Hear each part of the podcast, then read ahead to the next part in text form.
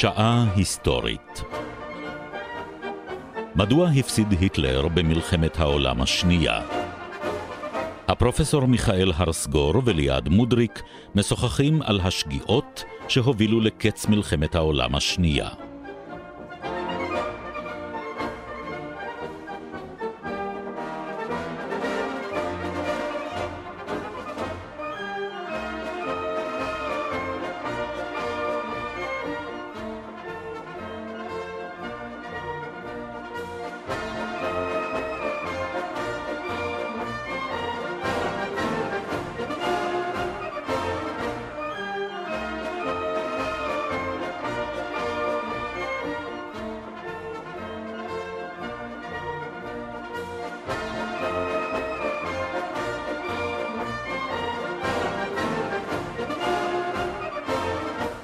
שלום פרופסור. שבת שלום.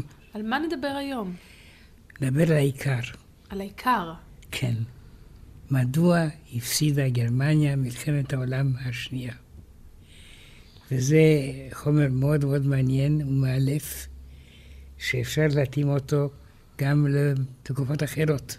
אני מתארת לעצמי שזו בטח תהיה התוכנית האחרונה שלנו בסדרה על מלחמת העולם השנייה. השנייה, כן. כי עברנו מתחילתה, והנה עכשיו אנחנו מגיעים לסופה שהוא מפלת גרמניה. כן, ואנחנו לא נחיה מלחמת העולם שלישית. אנחנו מאוד מקווים. אני מקווה שגם הדורות הבאים לא יחיו אותה. אני שותפה לתקוותך. כן. ובכן, יש הרבה ויכוחים, אבל העיקר הוא שהיטלר הפסיד את המלחמה לפני שהוא התחיל אותה. לפני שהוא התחיל אותה? כן. כלומר? מפני שהשקפת העולם שלו הייתה אבסורדית. מן ההתחלה, ומאוד מעניין, בימי הכיבוש הנאצי, אני הייתי בכלא. ויכולתי לקרוא ספרות נאצית. בכלא הרומני? כן, בהחלט. ספרות אחרת לא יכולתי. והיה עיתון שהעורך הראשי היה דוקטור גבלס, שר התעמולה של גרמניה הנאצית. והעיתון היה נקרא דס רייך. וזה היה עיתון מיוחד שהוצא לאור לקראת מלחמת העולם השנייה. כדי להלהיב את האנשים להאמין שגרמניה תנצח. כן. אבל אם קראת את זה בתשומת לב, כפי שעבדיך הנאמן עשה, הבינותי שהם טועים. פשוט הם לא מבינים על מה הם כותבים. אין סיכוי ניצחון גרמני. אז מה, נער יהודי אחד בכלא הרומני הצליח לראות את מה שמצביעי גרמניה כשלו מלהבחין בו? אבל לא רק נער יהודי, היה גם וינסון צ'רצ'יל, שהיה לא נער יהודי, אם כי אני אפילו מצטער שהוא לא היה יהודי, כי היה טיפוס פנטסטי. אבל גם אנשים כמו סטלין, שהיה מאוד אנטיפטי, ידע את זאת. כי תמונת עולמו של היטלר הייתה מזויפת. הוא כתב, אני קראתי את זה בעיתונו של דוקטור גבלס, כן. כשהתחילה המלחמה. זעזוע אחד, וכל העסק הרקוב הזה התמוטט. ובכן, הזעזוע בא, והעסק לא התמוטט כי לא היה רקוב. כלומר, הטעות של היטלר הייתה שהוא חשב שהוא יצליח באבחת יד אחת לכבוש את אירופה כולה? הוא עשה את זה. אירופה כולה נכבשה על ידה מחוץ לברית המועצות. אז איפה הטעות? שהוא חשב שהדבר הזה אפשרי עד הסוף. שהדבר הזה יימשך ויוכתר בהצלחה. את מה הוא לא לקח בחשבון? את השחיקה של הצבא שלו? את ההתנגדות של המדינות דבר, האחרות? דבר אחד, ואני חושב שהשגיאה היסודית הייתה אי אספקת מדים חמים, מדי חורף, לצבא הסובייטי לקראת התחלת המלחמה. כלומר, ההנחה שלו, של היטלר, הייתה שהמלחמה נסתיים לפני החורף. והיא לא הסתיימה לפני החורף. ונמשיכה חורף אחד וחורף שני. ולאחר זאת לא היה כבר כל כוח לצבא הגרמני להתנגד. אז אם אני מבינה אותך נכון, הטעות הבסיסית של היטלר היא ביטחון יתר ביכולת שלו. ביכולת שלו שבאה מן האידיאולוגיה שלו. הרי עוד ב-1924, כשהיה בכלא, כן. מעניין שבכלא כותבים דברים מעניינים. הוא אמר הוא ש... הוא כתב את מיינקאמפ. הוא הכתיב למעשה מיינקאמפ. כן. לאחד מחבריו שלו בכלא, ושם הוא הניח שרוסיה רקובה ותתמוטט. וזעזוע הראשון שלה. וזה היה למעשה היסוד של הבורות שלו.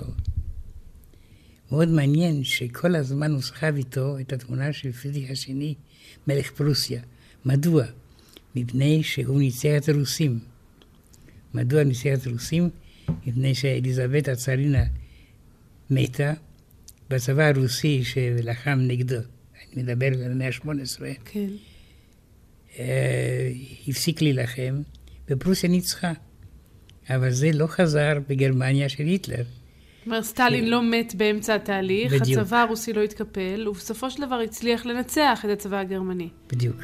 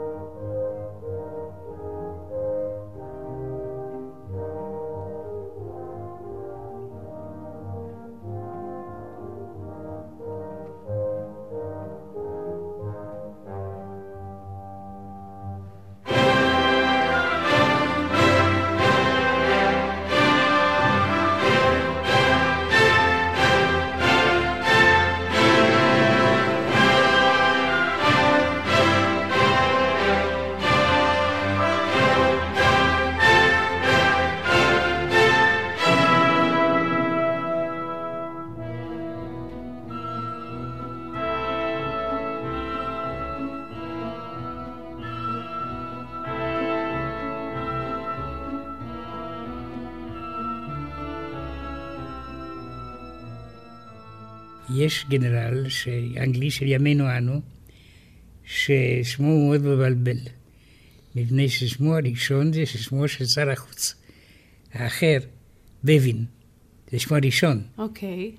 אלכסנדר זה גם כן שמו של גנרל אנגלי. בקיצור, השם שלו מערב יותר מדי דמויות שאנחנו מכירים כן, בהיסטוריה כן, האנגלית. לדעת, זו שאלה מאוד ברורה, להבדיל בין בבין אלכסנדר לבין כל האחרים שנקראים או בבין או אלכסנדר. רשמנו לפנינו שבבין אלכסנדר יש רק אחד, כן. והוא גנרל בריטי שחי היום. כן. איש צבא. והוא כתב אה, ספר מדוע היטלר נוצח. ובהתחלה הוא מתנצל, ובמבוא הוא כותב, זה היה ברור שהוא נוצח. למה אני כותב ספר על זה? מפני שמן ההתחלה השקפת עולמו של היטלר הייתה בלתי ריאלית. ועל כן השקפת עולמו הייתה מליאת זיופים היסטוריים, השקפות אה, בלתי נכונות. עצם הרעיון שגרמניה חייבת להילחם כדי לשמור על מרחב המחיה, או גם לכבוש מרחב המחיה, כי אחרת היא תמות מרעב, כן. היא לא נכונה. ויבין אלכסנדר אומר שההוכחה ביותר, הטובה, טעה במרחב המחיה, זה המצב של היום. כאשר גרמניה, היום, נמצאת בגבולות הקטנים ביותר שהיו לו אי פעם. מצד שני, הוא כן הצליח, כפי שאמרת קודם, לכבוש את אירופה כולה. ומלחמת העולם השנייה לא נמשכה חודשיים, נמשכה שש שנים. ובחלקים גדולים ממנה נראה היה שהיטלר והצבא הגרמני מנצחים. כן, תראי, הוא רצה לכבוש את דנמרק, הוא הצליח. הוא רצה לכבוש את נורבגיה, הוא הצליח. צרפת. צרפת קודם כל, כמובן. ואחרי גם אפילו באיים היוונים. אבל המחשבה היסודית שלו, שגרמניה מסוגלת לנצח גם את ברית המועצות וגם את ארצות הברית, הייתה אבסורדית. זה נשמע כמו בדיחה. זה בדיחת דמים, אפשר להגיד. למשל, ניקח בזמן המלחמה פרט אחד קטן. כל אחד ידע שהכוח הימי של אנגליה בים התיכון מבוססת על מלטה. למה? מפני ששם היה הבסיס הימי הגדול ביותר. הבנתי. והוא אומנם הפציץ את מלטה, אבל הוא לא יצא לקרב אה, רציני לכבוש את מלטה, אם כי כל אחד יודע, או כל אחד משוכנע שהיו לו אמצעים לעשות את זה.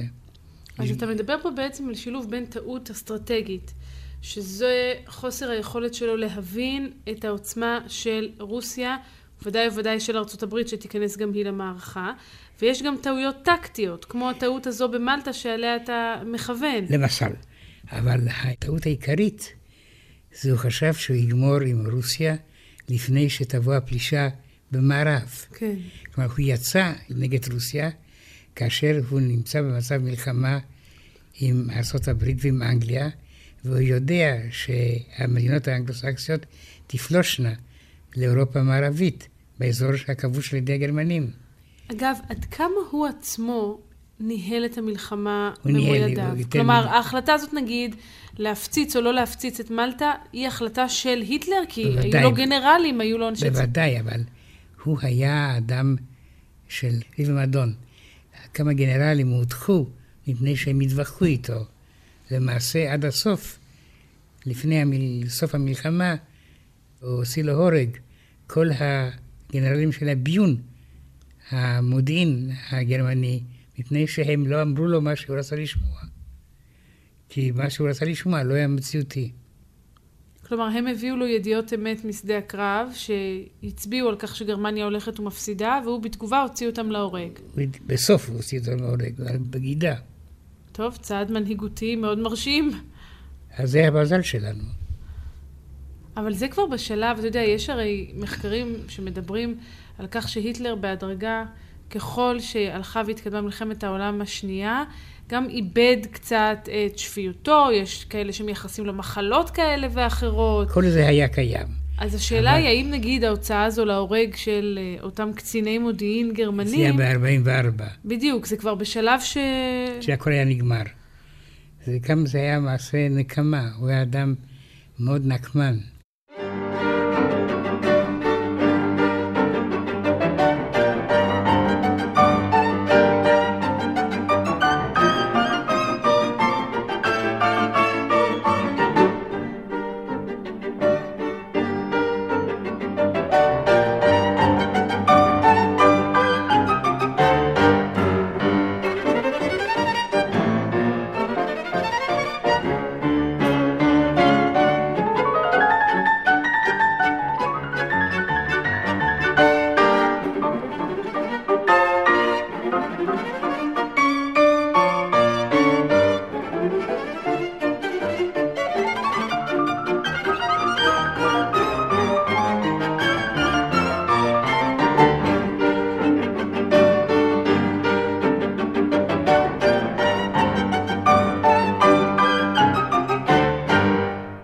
יצר אופקים.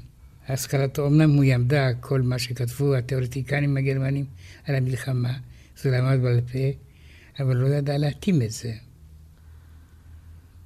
וההוכחה הטובה ביותר זה היחס שלו לגנרל שלו, רומל. רומל היה גנרל מאוד מוצלח, שעד הסוף, סופו של רומל, היה שהוא נאלץ להתאבד, מפני שהוא היה מעורב בקשר להפלת היטלר. גילו את זה ונתנו לגנרל רומל הברירה, או הלוויה לאומית, או הוצאתו להורג כבוגד. אבל הוא העדיף הלוויה לאומית. מאוד מעניין, הוא היה למעשה המצביע העליון, אבל הוא היה מקנא בגנרלים הגרמנים המוצלחים יותר, ומראה זה כמה האיש הזה היה למעשה קטנוני. כן.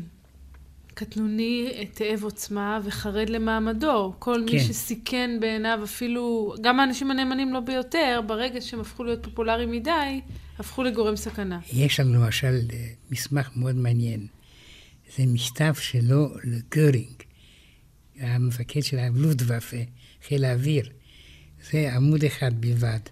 והוא שואל אותו, אתה יכול לנצח את האנגלים? והתשובה של גרינג היא מאוד ברורה, לא. כלומר, הוא ידע שגרינג אמר לו שחיל האוויר הגרמני לא יכול להכריע במלחמה נגד אנגליה, ובכל זאת הוא בנה את הכל על ניצחון חיל האוויר הגרמני. נשמע אבל שבכירי הצבא או האנשים שסבבו את היטלר לא חששו לומר לו את תמונת המצב כפי שהיא. כלומר, כשגרינג אומר לו לא, אני מתארת לעצמי הוא לא אמר לו, הוא כת- הוא כתב כתב לו. לו. תשובה שמאוד מרגיזה את היטלר. כן, הוא גם הסתיר את התשובה הזאת. ונמצא אחרי המלחמה בארכיון שלו. הוא כל הזמן אמר למפקדים האחרים, חיל האוויר שלנו הוא אשר יכריע. והוא בנה גם על ניסים. למשל, הוא בנה על המצאת אמצעי לחימה חדשים. ה-V1, V2, כלומר פצצות מעופפות, אשר הוא זקף על חשבונם הניצחון הבא. אבל אלה היו אמצעים מאוד חלשים, היו יותר מאוד קוריוז. אמנם הפצצה המעופפת הסתובבה על שמי לונדון והביאה קורבנות, אבל היא לא הכריעה.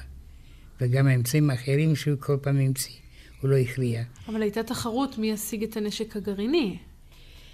כן, אבל נשק... שזה היה נשק, כפי שאנחנו כולנו יודעים, מאוד מכריע במלחמה.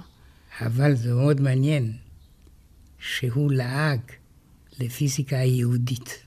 ויש לנו מסמכים של הנאצים שלועגים לפיזיקה של איינשטיין. כן. ואנחנו יודעים מה תפקידו של איינשטיין הגדול בתהליך שהביא להמצאת הנשק הגרעיני, ואנחנו יודעים עכשיו בינינו ובעצמנו שהמומחה אשר נתן לארה"ב את הנשק הגרעיני היה יהודי. אופנהיימר. כן. עם שם גרמני דרך אגב. וזה מראה לנו עד כמה שהיטלר היה סטופידי, היה מטומטם, ולא הבין את האינטרסים של גרמניה. אבל עד כמה קרובה הייתה גרמניה להשגת פצצת אטום בעצמה? היא לא הייתה קרובה מפני שהיטלר נתן פקודה לא ללכת בדרך הזאת. הייתה התקפה של הגרמנים על uh, בית חרושת בנורבגיה, שהיה מסוגל להכין uh, חומר שממנה אפשר לבנות את הפצצה האטומית, אבל היטלר לא האמין בזה, ולא uh, המשיך. וזה סימן שלמעשה כל אחד יודע שהוא רשע. אבל אנחנו היום יודעים שהוא היה טיפש. וזה אולי המסקנה הגדולה ביותר והמשמחת ביותר מכל הוויכוח על מלחמת העולם השנייה. טיפשותו של היטלר מנע ממנו את ניצחונו. נקודה.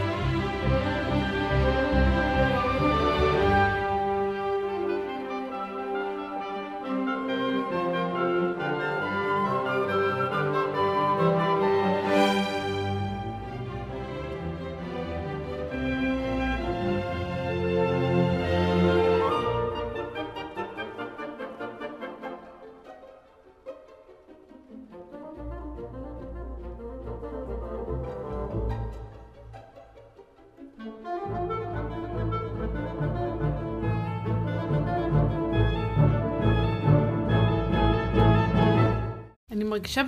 שאתה מציב אותי במקום קצת לא נוח, כי אני, אה, מתוקף הניסיון שלי גם לאתגר את העמדה שבה אתה מחזיק, נאלצת להיות פרקליטתו של השטן, הפעם, הפעם באמת של השטן. כי בכל זאת אני חייבת לשאול, אתה מדבר על איש טיפש, אבל זה איש טיפש שהצליח לסחוף את גרמניה, לכבוש את אירופה, שלא לומר להוציא לפועל את אחת התוכניות השטניות, הנוראיות, אבל רחבות ההיקף, שהיו אי פעם בתולדות האנושות. הוא הוציא להורג, ניסה להוציא להורג עם שלם, והצליח לצערנו הרב לחסל מיליונים. אז אי אפשר לומר רק לפתור אותו בטיפשות. אבל החשבון האחרון הוא החשבון הקובע. ואם אנחנו בודקים את הסיבות של המפלה, אנחנו חייבים להצמצם לצערנו, או לשמחתנו הרבה, את העובדה שהוא היה אדם מוגבל מבחינה אינטלקטואלית. אמנם הוא עמד בראש אימפריה, בראש יבשת, אבל הוא לא הסיק את המסקנות.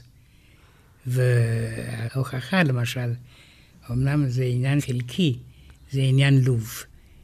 הוא לא הבין שרומל מסוגל לפלוש למצרים ולשתק את בעלי הברית, לכבוש את הים התיכון ולהוציא את האנגלים משם. כבר הישג עצום. וזה היטלר לא הבין או לא רצה להבין, אם כאילו אמרו לו כמובן בצורה מאוד מפורשת. שזה אגב מעניין, כי כאן אתה מתאר טעות הפוכה לטעות שעליה דיברת קודם. קודם הזכרת את חטא הגאווה שלו בכל מה שקשור לרוסיה. האמונה שלו שהצבא הגרמני יוכל לצבא הרוסי ויצליח לכבוש את המעצמה הגדולה הזו תוך קיץ אחד. כן. מצד שני, עכשיו אתה מתאר טעות הפוכה. שלגבי רומל הוא חשב שהצבא הגרמני לא יצליח לכבוש את uh, מצרים, לא יצליח לשנות את מאזן הכוחות במזרח לא, התיכון. לא, אני חושב שהוא כן יכול, אילו נתן לו, לרומל, מה שהוא ביקש. את התגבורת. תגבורת. אז הוא כן מצליח, אבל להתעקש לא לתת את התגבורת, ייתכן מאוד שגם היה מקנא ברומל, כי זה היה למעשה הגנרל הגרמני המוצלח ביותר, כן. המהולל ביותר. וזה עניין מאוד מאוד מעניין. הקינה של המפקד העליון כלפי גנרלים אחרים, זה הוכחה למעשה לא לרוחב הנשמה, אלא לקטנות המחשבה. כלומר, אפשר לזקוף על היטלר קטנות רוחו, והאי יכולת שלו להתעלם לאיזושהי אפשרות, למשל כאשר הוא נתן לגנרל שהגן בסטלינגרד את הפקודה להתאבד, הוא היה מאוד השתומם שהוא לא התאבד, פאולוס, והוא גם העלה אותו, להיות אה, מרשל של גרמניה. הוא מינה אותו מרשל מפני שבהיסטוריה אף פעם מרשל גרמני לא נוצח. והוא חשב שאם הוא, הוא מינה אותו למרשל, הוא יתאבד. כפי שיהיה מוות מהולל. רגע, אני רוצה להבין את הנסיבות. כן. שבגללן בכלל היטלר ציפה שהוא יתאבד. מפני שהוא הבין שהקרב בסטלינגרד, אחרי שנתיים של מלחמה, אבוד. ולמעשה הגרמנים נכנעו בסטלינגרד, ומה שהיה מאוד מאוד מכאיב ומשפיל בין הנכנעים היו גם 21 גנרלים, לא רק החיילים המסכנים, הרעבים והמוקפאים. נכנעו, כן. אלא הפיקוד העליון, בעצם הרעיון של סטלינגרד, הייתה טעות אחת גדולה. מדוע? מפני שהוא רצה להגיע לקווקז הדרומית, שם יש בארות נפט. אבל כל מי שמסתכל על המפה יודע שמאוקראינה לקווקז אין צורך לעבור דרך סטלינגרד. יש רוחב גדול מאוד שנותן לצבאות פולשים מן הצפון להגיע לדרום. ומטרתו של היטלר היה קווקז, עם בארות הנפט. אבל הוא פינה פתאום מזרחה, סטלינגרד. אי אפשר להבין מדוע. הוא יכול היה בהחלט לעבור לדרום. הרוסים לא היו יכולים לנתק את דרכו. אבל הוא בחר דווקא להתמקד בסטלינגרד. כן, וזה, כאן אפשר באמת לנתח מה היה הגורם היסודי. רבים חושבים שעצם השם, סטלינגרד, היה בשבילו פרובוקציה. צריך לומר, סטלינגרד, העיר של סטלין. כן, גרד זה עיר ברוסית. אבל uh, הוא לא הצליח, והוא פעמיים ניסה, והוא התעקש.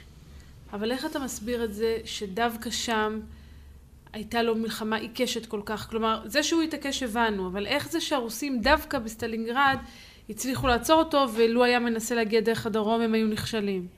קודם כל, אי אפשר לכתר את סטלינגרד מפני שהוולגה זורמת בצד המזרחי. ווולגה הוא נהר שהרוסים אומרים עליו שהוא מלא מים כמו הים. Hmm. как море полноводная. זה הציטטה. והוא לא הבין שהוא לא יכול לכבוש את סטלינגרד. בגלל הוולגה? בגלל הוולגה, מפני שהעובדה שהרוסים יוכלו תמיד, סוף סוף סטלינגרד יותר קרובה לברית המועצות, היא בתוך ברית המועצות, מגרמניה. והוא חייב להביא את החיילים מגרמניה כדי לנצח כן. בסטלינגרד, וזה לא היה מסוגל לעשות. ואני רוצה להגיד לך, אם ניקח למשל עניין הבגדי החורף, אני הייתי ברומניה הכבושה על ידי הנאצים, וראיתי כיצד החיילים היו פולשים לחנות הפרוות של יהודים וגונבים את הפרוות כדי לתת את זה לחיילים הלוחמים או לקצינים הלוחמים בחזית.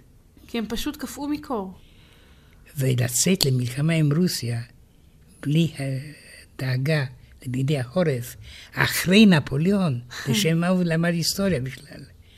זה משהו מדהים, וזה מדגיש את הנקודה שאני תמיד עומד עליה, והרבה מאזינים לא מאמינים, טיפשותו, כגורם עיקרי למפלתו.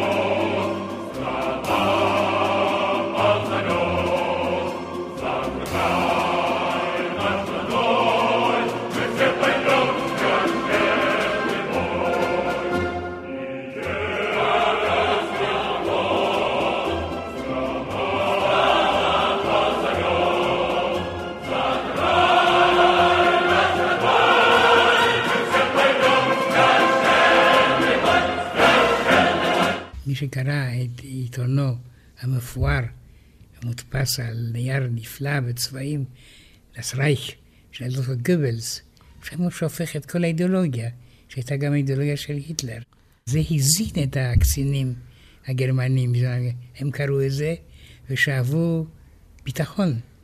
אם המצב הוא כל כך גרוע ברוסיה, ורוסיה היא מדינה מפגרת, והרוסים הם תת-אנשים, זה היה הביטוי, תת-אנשים. נידה מנשן. הם לא מסוגלים להתמודד איתנו. במובן מסוים אתה עונה כאן על אחת השאלות שעלו בראשי כשהצגת את התזה הזו. אתה מדבר על אדם שעשה טעויות טיפשיות, אדם טיפש, שהפסיד את המלחמה. איך זה שההמונים נשארו נאמנים לו עד הרגע האחרון? מפני שהוא נתן להם סיסמאות שמצאו חן בעיניהם. הוא לא הסביר להם את המלחמה. הסיסמאות שלו היו מגייסות, ואל תשכחי שהוא אפילו גייס בני נוער בגיל 16, והוד קדושתו, האפיפיור הנוכחי, היה בהיטלר יוגנד, ייאמר לא לכבודו. כן. אז התעמולה, היא הייתה הפקטור היחיד שעיוור את עיני העם הגרמני? אני רוצה להגיד לך שדוקטור גבלס, שדרך אגב הוא היה דוקטור, הוא היה המזכיר היחידי בצמרת הנאצית. היחידי בתואר אקדמי. דוקטור למה? לספרות. הוא חקר איזה משורר גרמני בראשית המאה ה-19. והוא היה בעל כישרון ספרותי. הוא היה קטן וצולע, אבל נואם מפואר. כן. כאשר הוא דיבר, שכחו על מראהו. ולמעשה, אחרי ההצלחה הראשונה בסטלינגרד, הוא התגייס לדרבן את הגרמנים לקרב אחרון. הוא נאם בארמון המפלגה בברלין, והוא החליט על דיקטטורה טוטאלית. כל אמצעי המלחמה מגויסים, וזה לא הצליח. אנחנו יודעים שהיו ניסיונות אה, התקוממות מסוימים נגד היטלר, תיארנו בתוכניות הקודמות את ההתקוממות הצבאית, מבצע ולקירי. התקוממות זה לא היה, היו קשרים. קשרים לנסות אה, לרצוח אותו, להתנקש כן. בחייו, להפיל אותו. אז אני רוצה להגיד לך שבמקרה, זה מאוד מאוד מרגיז, באמת הייתה פצצה במטוס שלו, אבל היא לא פצצה במקרה מסוים. וזה אולי יוסיף למיתוס שלו, העובדה שהוא פעם אחר פעם הצליח להימלט מהתנגשויות? אולי בחוג הקרוב, הצר שלו, כן.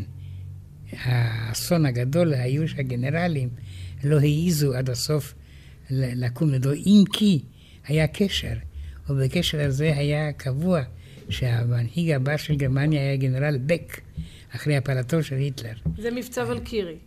כן. ולקירי, אל תשכחי שזה אגדה הווגנרית, של הדמויות המיתולוגיות המביאות לוולהלה, כלומר לגן עדן הפגני הגרמני, נפשות הגיבורים שנפלו בקרב. זה לא הצליח. אפשר להגיד שהיה מזל גדול מאוד שליווה את היטלר אישית. מזל שלא הגיע לו, אבל אנחנו לא דנים בעניינים אלה. לא, אבל אני שואלת בכל זאת, מעבר לאותם ניסיונות נקודתיים, לא הייתה התקוממות עממית יותר גדולה? כלומר, ההמונים באמת נשארו איתו עד הרגע האחרון, או... ההמונים לא הבינו מה שמתרחש. מי שכן הבין היה החוג שסבב אותו, ושם היו, במרכז החוג הזה, שם נקשרו הקשרים כן. נגדו שלא הצליחו. ואני רוצה להגיד לך שהיום ברייכסטאג הגרמני, בפרלמנט, יש טבלאות עם השמות של כל הקצינים הגרמנים שהוצאו להורג על ידי היטלר, מפני שהוא גילה שהם... מעורבים בקשרים כאלה כן. ואחרים נגדו. אל תשכחי שעד הסוף אפילו ראש הריגול הנגדי, קנאריס, הוצא להורג בצורה משפילה ביותר, הופשט ונתלה, כן. מפני שהוא, האדם ששלט על כל המודיעין הגרמני, הגיע למסקנה שהיטלר לא יכול לנצח.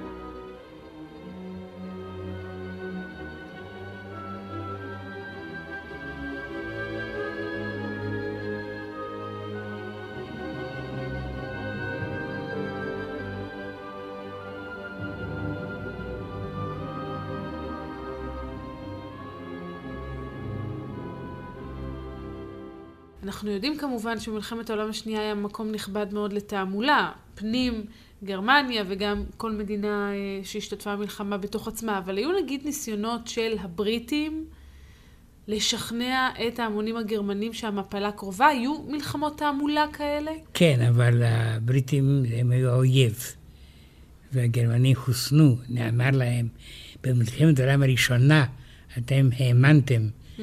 לבעלי הברית ועל כן נוצחנו. הרי האגדה הייתה שאנחנו לא נוצחנו, אלא בוגדים מסוימים, הסוציאל דמוקרטים. הקומוניסטים, כן, היהודים, הם אלה שהביאו למפלת גרמניה במלחמת העולם הראשונה.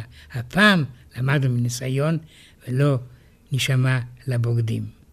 והתוצאה הייתה שהבוגדים האמיתיים היו הנאצים, והם הביאו למפלה הרבה יותר גדולה של גרמניה מזאת של 1918.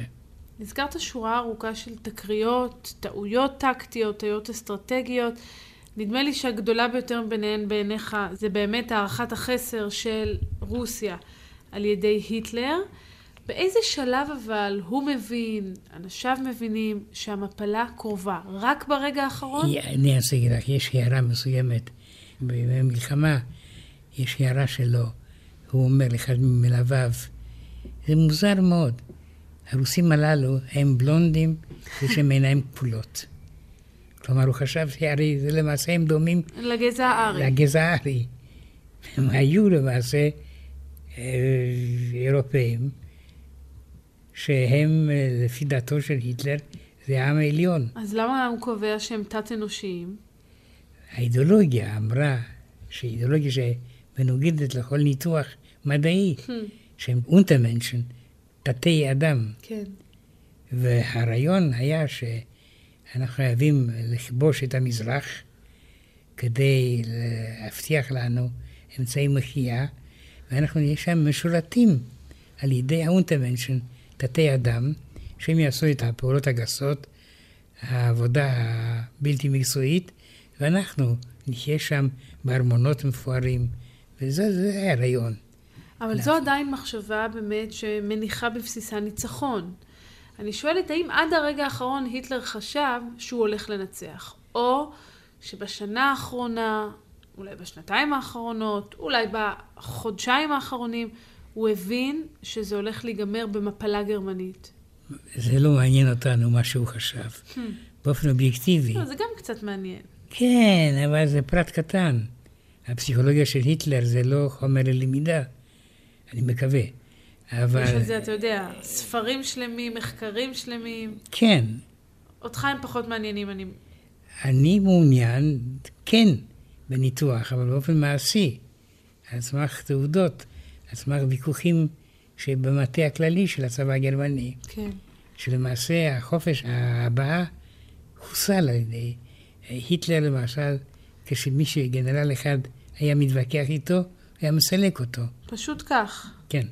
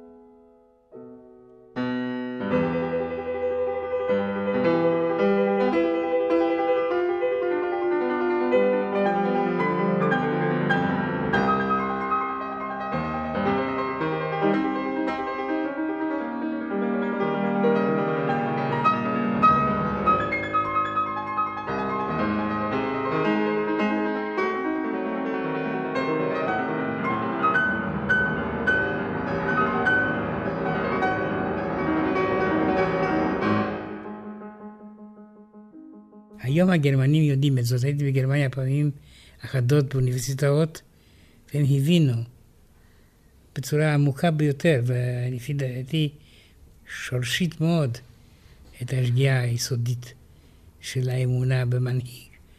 והיום למשל, המנהיג זה היום יושבת ראש הממשלה הגרמנית. אנגלה ש... מרקל. כן, שאיננה דמות דומה לכובש צבאי. לשמחתנו הרבה. כן. אבל אתה אומר בעצם יש כאן טעות כפולה. טעות אחת היא הטעות של היטלר וחוסר הערכה שלו את בעלות הברית שנגדן הוא נלחם. אבל יש כאן גם טעות של העם הגרמני, שהשליך את כל יהבו על מנהיג אחד בעל שיגעון גדלות, שהוביל אותו בסופו של דבר לאבדון. כן, מפני שהעם הגרמני היה משוכנע שהוא נבגד במלחמת העולם הראשונה, ועכשיו סוף סוף מצאנו מנהיג שלא ילך בדרכו של וילמה השני, ולא יבגוד בנו. והוא בגד בו עוד יותר. אגב, איך באמת מסבירים את זה? אנחנו מדברים על תקופה, מבחינת, מבחינה היסטורית, המאה ה-20, החלק, המחצית הראשונה של המאה ה-20, שלא רק העם הגרמני נפל בקסמו של דיקטטור, של מנהיג חזק שהולך לקומם את המדינה, אלא גם באיטליה וגם ברוסיה במובן מסוים. אנחנו מדברים על שלטון דיקטטורי, ברוסיה זה לא היה עד כדי כך מנהיג אחד. המפלגה שלטה. המפלגה שלטה, אבל סטלין בכל זאת היה... כן, כשהוא היה, כשהגיע לשלטון, התעמולה שירתה אותו. לא לחינם הוא כונה שמש העמים, היה פולחן אישיות עצום סביבו. כן, אשר הוכה על ידי חרושוב. כן, אחרי מותו. בסדר, בשלב מאוחר יותר, אבל כן. אנחנו מדברים על תקופה שבה המונים, לא רק בגרמניה, המונים באירופה מחפשים את המנהיג החזק. זה תגובת נגד למלחמת העולם הראשונה? כן, ללא ספק. אני הייתי ברומניה הכבושה, ושם היה מנהיג מקומי, הגילה אנטונסקו, שהם uh, הכריזו עליו קונדוקטור, מנהיג, והוא למעשה, אם כי הוא היה הרבה יותר מתון מהיטלר. למשל, הוא כל הזמן נפגש עם ראש הקהילה היהודית. כן. מפני שראש הקהילה היהודית היה חבר שלו בתיכון. וזה מנע, ו... אבל הוא לא היה קנאי כמו היטלר, אם כי עד הסוף הוא עושה לו הורג אה, בצורה חגיגית ביותר, וגם סרטים אפילו שמראים את זה. אבל מה, אני שוב גוררת אותך לדיון קצת של פסיכולוגיה של ההמונים, אבל פסיכולוגיה של ההמונים היא גם חלק מההיסטוריה. לא ספק. מלחמת העולם הראשונה ערערה כל כך את הביטחון, את תחושת הביטחון האישי של האזרחים, ולכן הם חיפשו אחר מנהיג חזק? של המנוצחים. סוף סוף האנגלים והצרפתים היו מאוד מרוצים אחרי מלחמת העולם הראשונה, וזה לא ערער אותם בכלל, מפני שהדמוקרטיה היא זאת שעזרה להם לנצח. כן, שם גם לא ראינו תופעות באמת כאלה של כן. דיקטטור שתופס את השלטון ומאגד סביבו את ההמונים. אם כי אני רוצה להגיד לך, בצרפת הכבושה, מה שאני שנקרא ממשלת וישי, היו שם דמויות כמו לבל, כן. שהיו משפילות ביותר וגואליות ביותר. לבל השיג הסוציאליסט והפך לאנטישמי. זו דוגמה של התנוונות וירידה מכל דרגות ההגינות הפוליטית.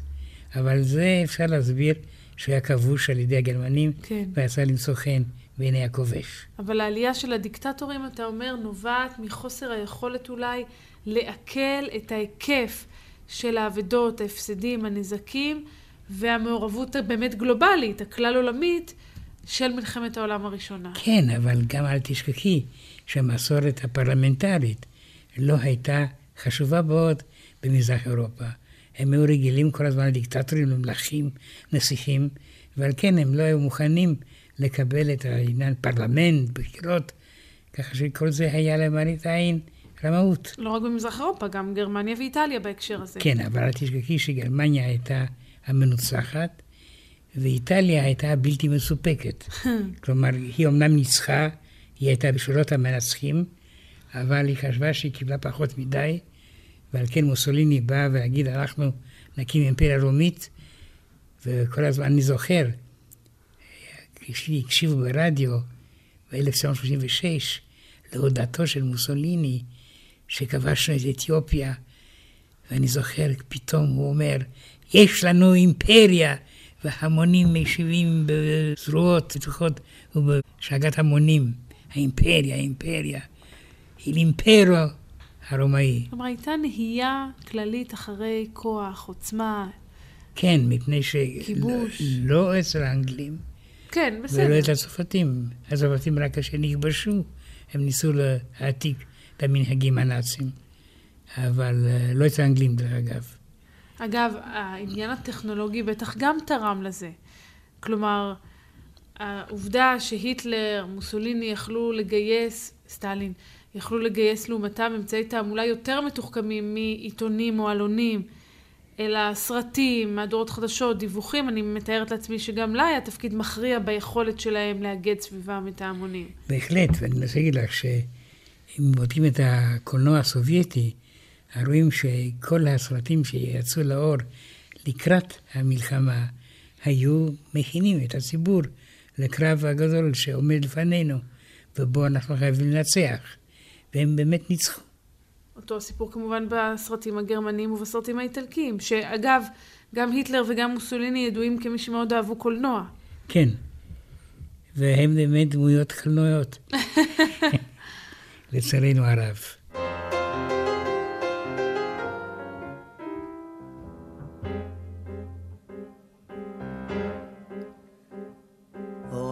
Is it that civilized humanity can make the world so wrong?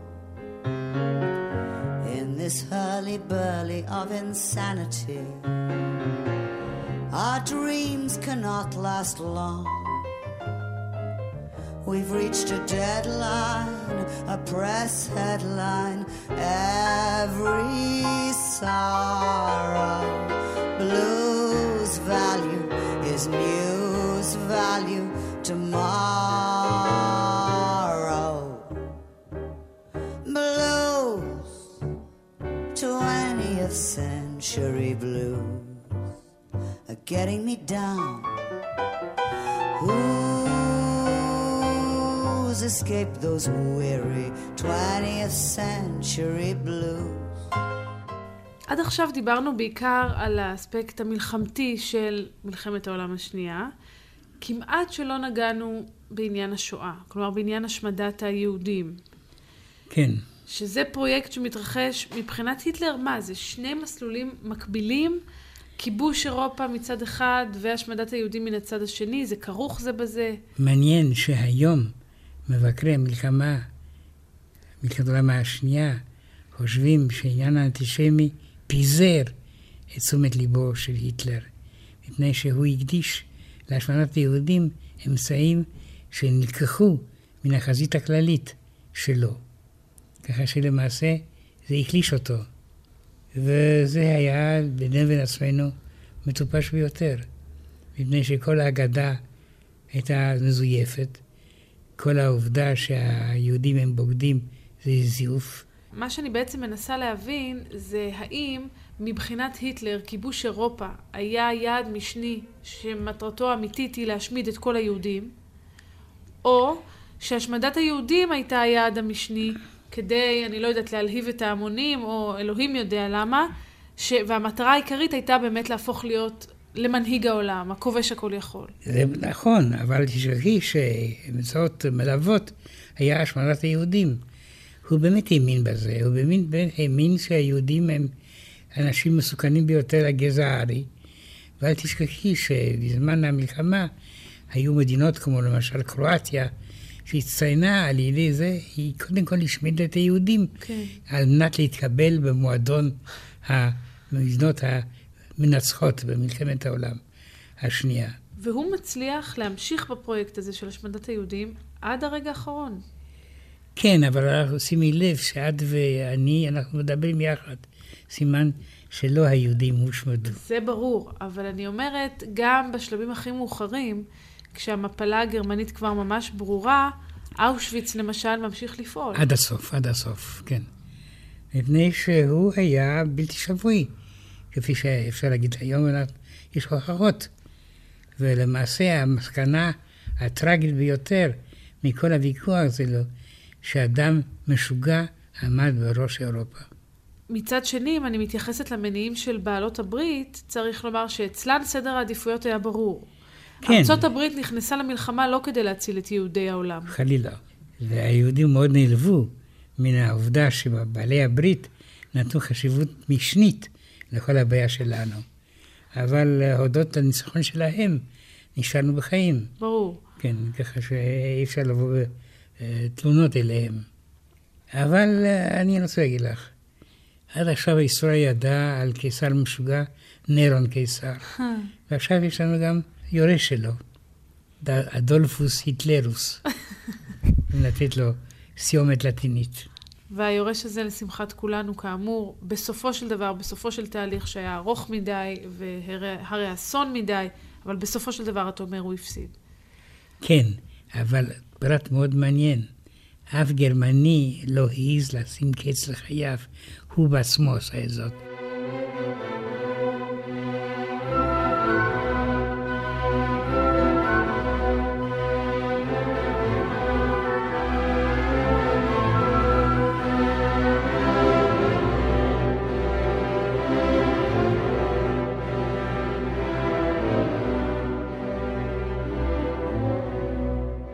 שעה היסטורית מדוע הפסיד היטלר במלחמת העולם השנייה? הפרופסור מיכאל הרסגור וליעד מודריק שוחחו על השגיאות שהובילו לקץ מלחמת העולם השנייה.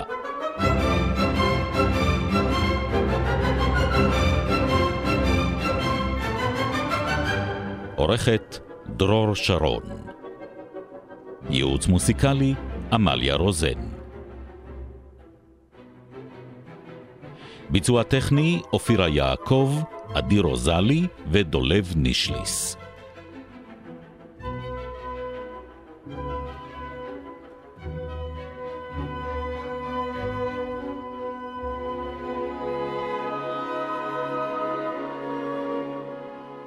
בתוכנית הושמעו קטעים מאת המלחינים קרל מילברגר, אלכסנדר בורודין, יוהנס ברמס, ארנולד שיינברג ולודוויג ון בטהובן. כמו כן הושמעו שירי עם רוסיים ושיר בביצועה של מריאן פייספול.